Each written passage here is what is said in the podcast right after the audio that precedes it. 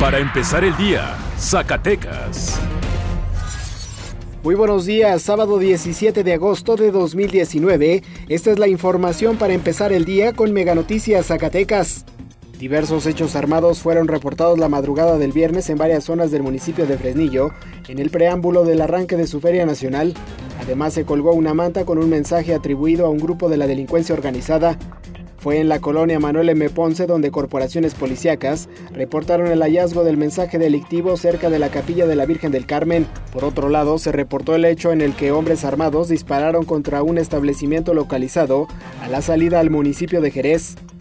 Más tarde, detonaciones de arma de fuego alertaron a las corporaciones de seguridad, las cuales se movilizaron a la colonia Francisco Villa, específicamente sobre la calle Roberto Fierro, sitio en el que se localizaron diversos casquillos percutidos como lamentable e irresponsable, así calificó Ulises Mejía Aro, presidente de Zacatecas, las acciones que realiza el exsecretario de gobierno del ayuntamiento capitalino, luego de que señalara irregularidades en su despido por parte de Mejía Aro. El presidente explicó que el caso se encuentra con las autoridades correspondientes, quienes deberán de dar respuesta a las demandas que expone el secretario Juan Manuel Rodríguez Valadez, quien fue despedido debido a que había perdido la confianza del primer edil. El nivel de visitantes durante la temporada vacacional a Zacatecas se ha mantenido similar a la del año pasado, así lo dio a conocer el secretario de Turismo Eduardo Yarto Aponte, pero señaló que un factor nuevo se ha presentado este 2019.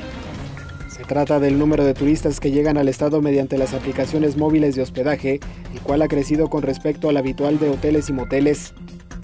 Refirió que en conjunto los dos tipos de segmento de turistas sumaron un total preliminar de 66 mil visitantes, en el caso de la derrama económica se ha presentado un incremento del 6% con respecto a la del año pasado, pasando de 150 a los 158 millones de pesos. Ahora usted ya está bien informado para empezar el día con Mega Noticias Zacatecas. Para empezar el día, Zacatecas.